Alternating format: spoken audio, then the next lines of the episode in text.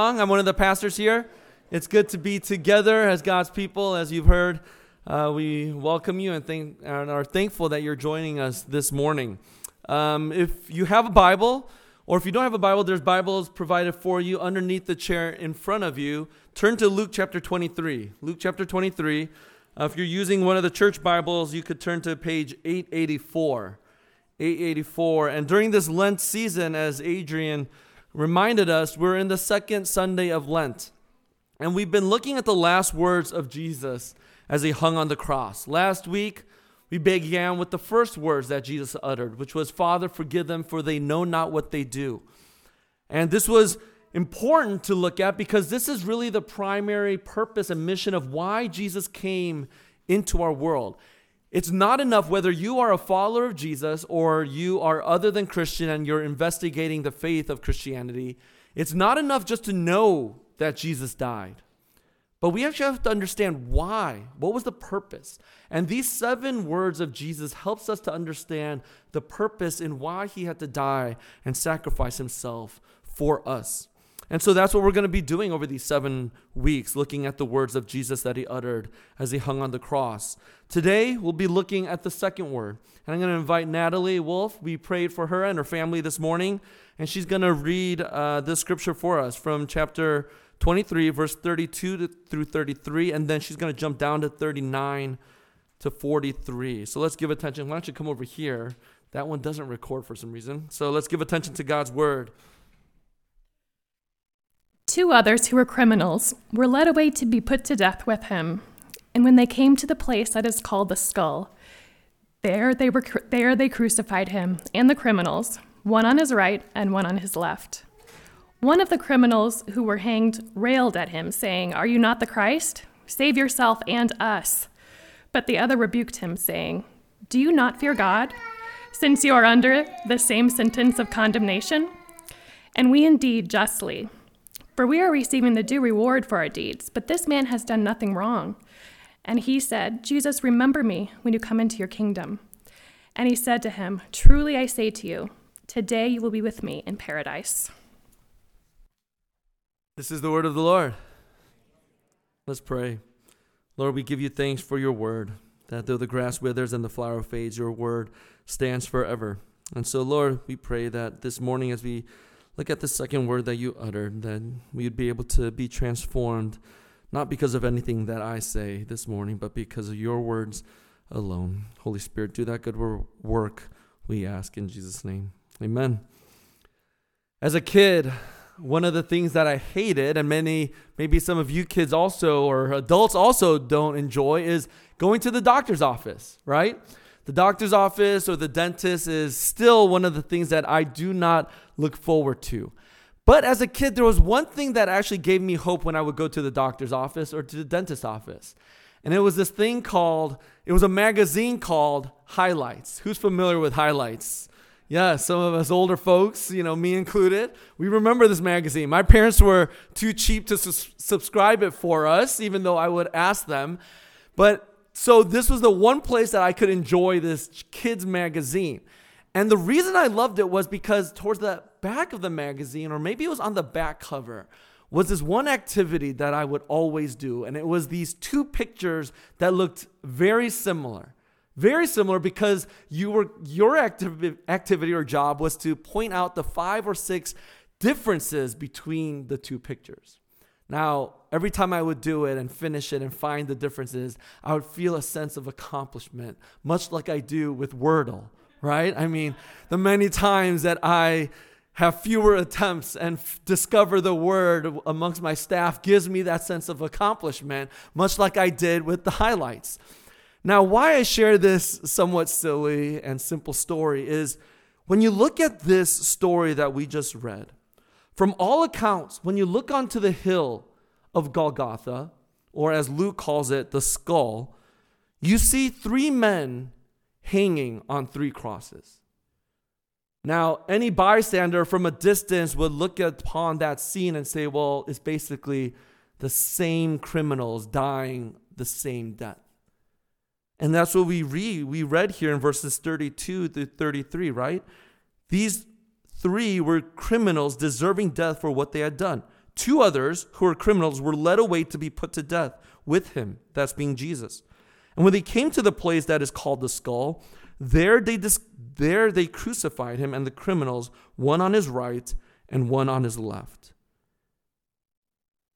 Looks exactly the same. You would not be able to tell the difference between these three hanging on the cross. And yet when you zoom in, each man hanging speaks from the cross, and the words that they utter from their lips reveals everything you need to know about each of them. And you realize, for all the similarities you might think you see, they are starkly and drastically different. And so that's what we want to examine this morning. What about each of them, as they utter their own words, what do we learn about these three criminals, including Jesus, or assumed criminals? So we want to look at each one of them. And the first, we want to see the first criminal in verse thirty-nine. What are the words that he utters?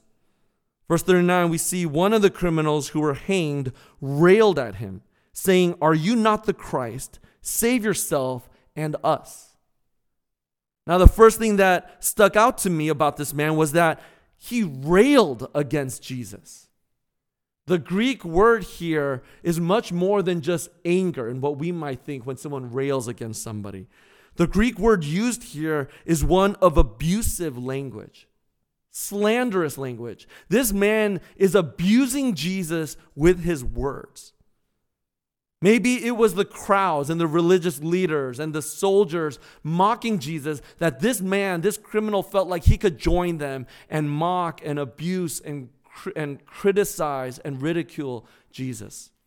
Maybe it was a sign on the cross that said "King of the Jews" that he felt he could abuse and rail against Jesus. We don't know. But whatever it was, he took out all of his anger upon Jesus, and it reveals his belief systems.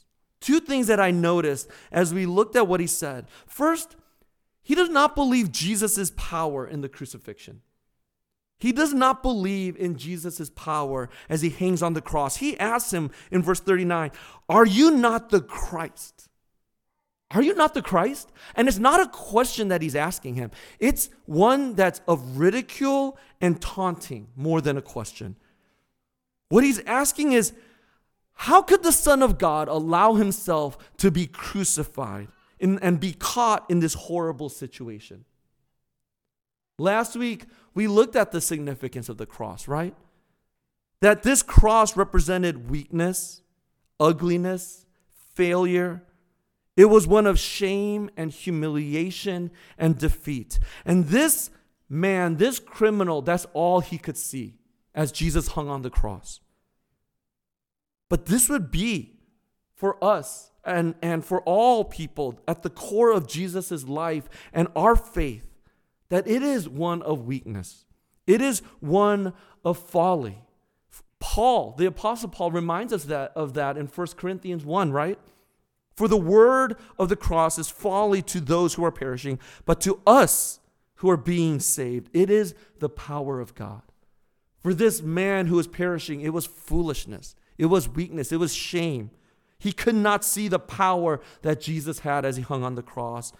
Fleming Rutledge, the, the Episcopalian priest, this is what she said. I mentioned her last week in her book, but she, she says, "That's why there will be so many more people in church on Easter Sunday than there are on Good Friday. We would rather have the glory of springtime than the glory of the cross." I think we're no different if we're honest with ourselves. We would rather have the glory of the resurrection than the glory of the cross. But for followers of Jesus, we are called to carry our cross daily. For it is foolishness to those who are perishing, but it is the power. It is the power of God for those who are being saved. But there's another thing that, we, that reveals his belief system in what he utters. He believes Jesus is a means to an end. He believes that Jesus is a means to end. What he says to Jesus is, "If you are the Christ," which is the Messiah, the one that the people of God have been waiting for for centuries, "then prove it and save yourself and save me." In other words, I'll believe who you are if you do these things for me. If you deliver me out of this situation, I'll know that you are the Christ. It was a test. Jesus was just a means to an end. If you get me out of this mess from the cross, I'll believe you. Do this for me. Do that for me. Fulfill all my unmet longings. Deliver me out of these hard predicaments, and I'll believe. And Jesus became just a genie in a bottle for this criminal. He could not see Jesus for who he was. David Gooding, a British author, said this: he was prepared to believe, the criminal was prepared to believe that Jesus was the Messiah if he would do a miracle and release him from the temporal punishment that was a consequence of his crimes. When Jesus made no attempt to do that, he cursed him and his religion as a cheat. I think functionally we can many times do the same. We can honestly be in very hard situations where we could rail against Jesus, where we could put him in a situation where he has to prove himself, because we are in hard, difficult places. And yet, do we take him for who he is and what he's done? He missed out on the opportunities to see Jesus for who he was through his miracles, through his teachings, through his miraculous signs. None of that mattered in that moment because he just wanted Jesus to deliver him from his situation. He could not see Jesus for who he was. And you might think, well, that's not fair. Could any of us in this same situation see him otherwise? I can't answer that for us or for you. But what I do know is that this other criminal that was on the other side of Jesus did see Jesus for who he was. And that's what we need to look at here, this second criminal. And what does he say? Well, first, he doesn't say anything to Jesus. What does he do? He rebukes that criminal that we just looked at. And what does he say? In verse forty, "Do you not fear God, since you are under the same sentence of condemnation? And we indeed justly, for we are res- receiving the due reward of our deeds. But this man," as he speaks of Jesus, "has done nothing wrong." And then he looks at Jesus and says, "Jesus, remember me when you come into your kingdom." What's interesting about Luke's account is that he doesn't mention what Matthew actually describes. Matthew indicates that both criminals actually reviled Jesus.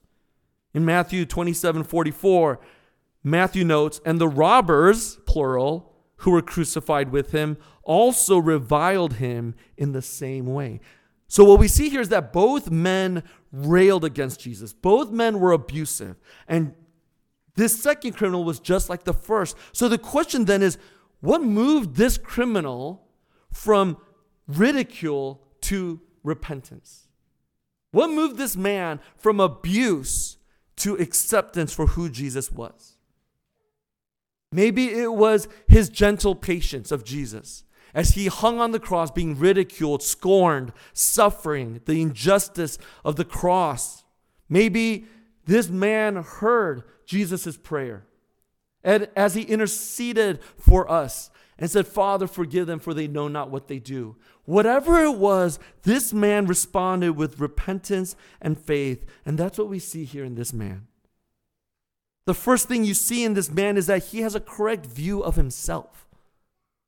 Look at what he said.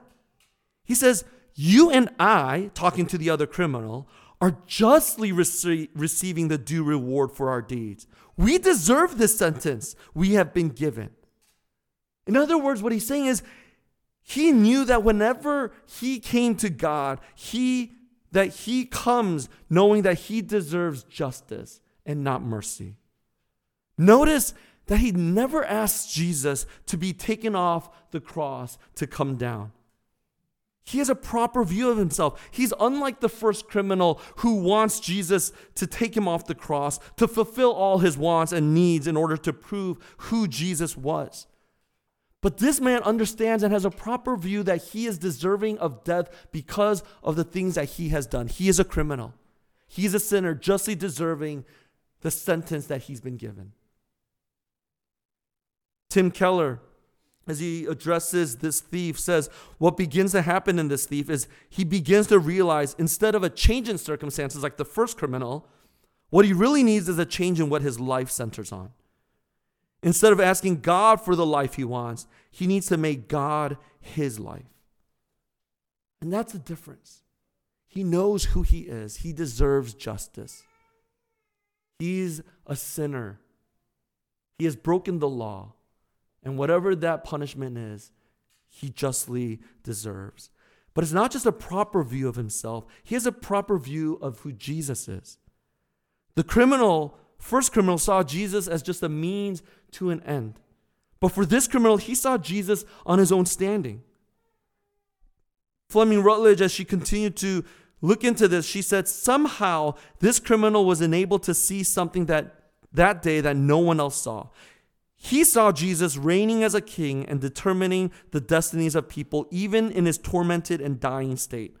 To see him that way, Luke is telling us, is to see him as he truly is and to understand the source of his power. His power is made known only through his death. I mean, you look at this situation, and Jesus hardly looks like a king on a cross. Let alone, he does not look like God dying on a cross. He looked like weakness, emptied of his glory, and yet this criminal believed that he was the king, and with eyes of faith, he was able to see Jesus crucified and believe that his sins will be forgiven for what Jesus was doing. Here's what we see then. When you have a proper view of yourself, when you have a proper view of God, that's what true wisdom is. This man had true wisdom in being able to see who he was in light of who God was.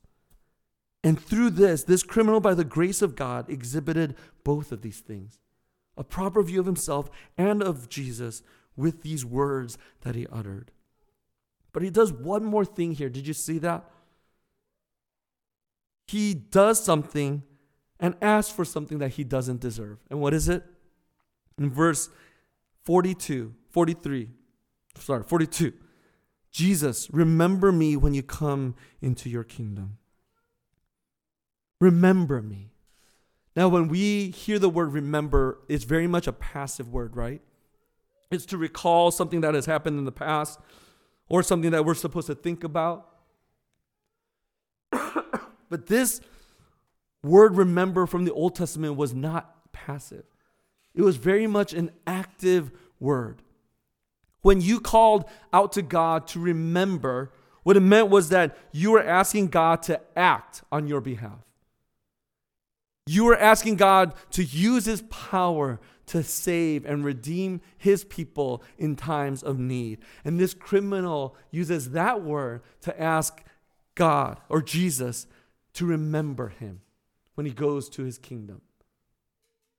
He's asking him to save him in the grave after he dies.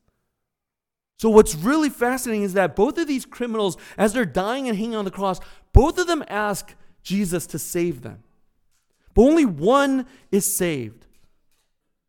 One request was made out of anger. The other was made out of humility. One wasn't sure about Jesus and asked him to prove it. The other knew he could save him and so simply asked Jesus. One man said for Jesus to save himself. The other knew that Jesus had to die so that we might be saved. One was hoping for an immediate salvation from his suffering, while the other looked for salvation beyond the grave. As one scholar said it, both were equally near to Christ.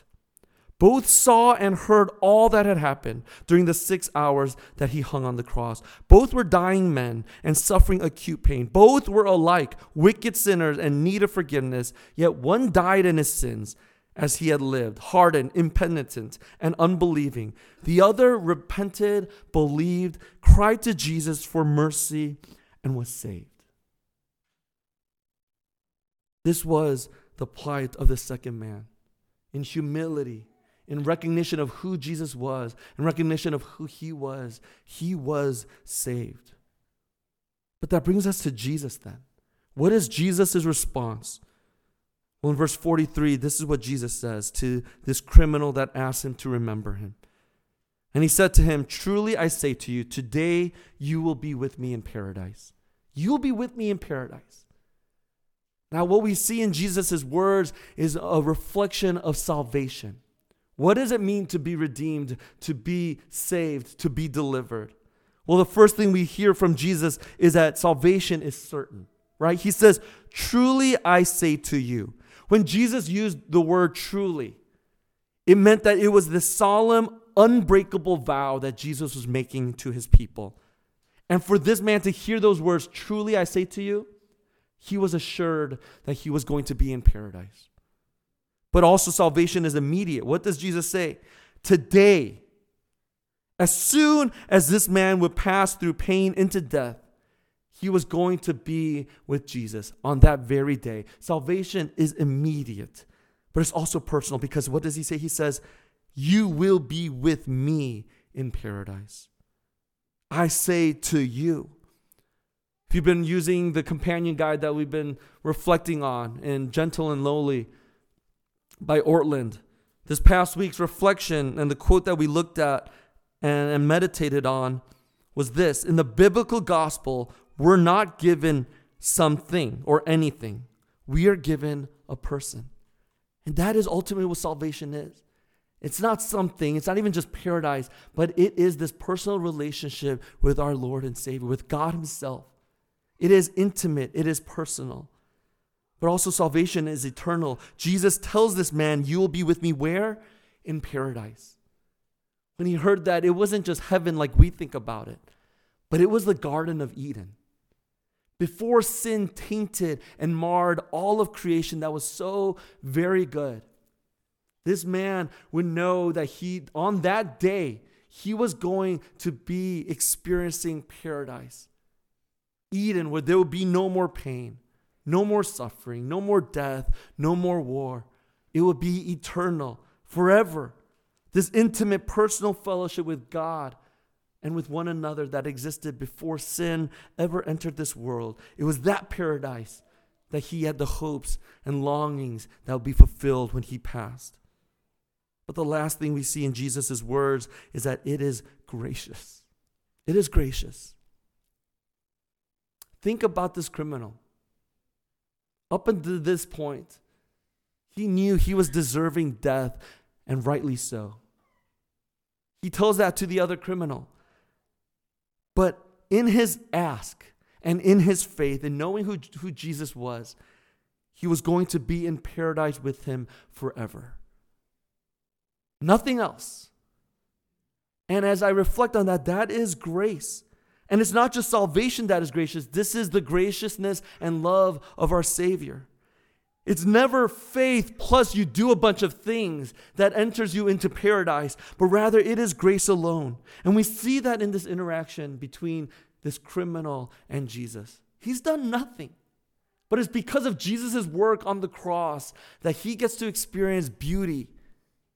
He gets to experience paradise forever. That's the gospel of Jesus. I was reminded of this preacher, this Scottish preacher who's pastoring a church in Cleveland, Ohio. Not in Scotland, but in Cleveland, Ohio. His name is Al- Alistair Begg. And last year, about a year ago, this video went viral of him alluding to this portion of this criminal being entered into paradise because of Jesus. And I'm just going to quote what he says. And I don't have the Scottish accent, so I want to be as beautiful as, as Alistair Begg would say it. But listen to how he reflects on this criminal entering into paradise and the graciousness of our Savior. Think about the thief on the cross. I can't find, I can't wait to find this fellow and ask him, "How did that work out for you? Because you were cussing the guy out with your friend. You've never been in a Bible study, never got baptized, didn't know a thing about church membership, and yet you made it. You made it. How did you make it? What are you doing here?" And this man will say, "I don't know." "What do you mean you don't know?" "Well, because I don't know." "Well, are you clear on the doctrine of justification by faith?" "Never heard of it in my life." "Well, do you know the doctrine of Scripture?" "Well, no." And out of frustration, he'll ask the criminal, "Then what basis are you here?" And the criminal says, "The man on the middle cross told me I can come." Now that's the only answer. That's the only answers. When you ask the question, on what basis are you here? That's the only, that's the only answer. Because the man on the middle cross told me I can come. Or more so, if I would say it, the man on the middle cross and what he did for me is the reason I'm here. It's through his love and grace and his sacrifice on the cross that allows any of us to be able to know with certainty that we will be forever in paradise with our Savior. This is why we must preach the cross of the gospel to ourselves and to each other every single day. Otherwise, we will revert quickly to thinking that it is other things, it is my good works, it is what I do, what I don't do, that receives me into heaven. And we can easily forget that it is the grace and love of our Savior and what He has done for you and for me that we can know for certain that we will be with our Savior and with one another because of what He has done. Put your faith in Him. Rest upon His faith and what He has done. And you'll be certain, even in the midst of the doubts, in the midst of the hardships that you experience, know that in eternity we will experience bliss, joy, contentment, no more fear, no more death, no more war and conflict, no more bloodshed, no more discontent, no more anger. But we'll be able to experience everything as God had intended this world to be. That is ours when you place your faith in His work and death and sacrifice for us. Let's pray. Our Heavenly Father, we thank You for Your sacrifice, Your work, not ours, that allows us to be able to experience paradise one day. So, Lord, I pray for any of us who are experiencing doubt, confusion, or any of us that are experiencing real hardship, Lord, may this be our hope this morning, the hope of Jesus that assures us of not only salvation, but of intimacy with You. Because of what You suffered, we can suffer. Because of You carrying the cross, we can carry our cross. And so, Lord, help us to have the endurance to be able to suffer well for You, to know that the joy that was set before You, You endured the shame and suffering of the cross for us. Lord, help us to remember that even as we come to the table this morning. We pray all of these things in Jesus' name. Amen.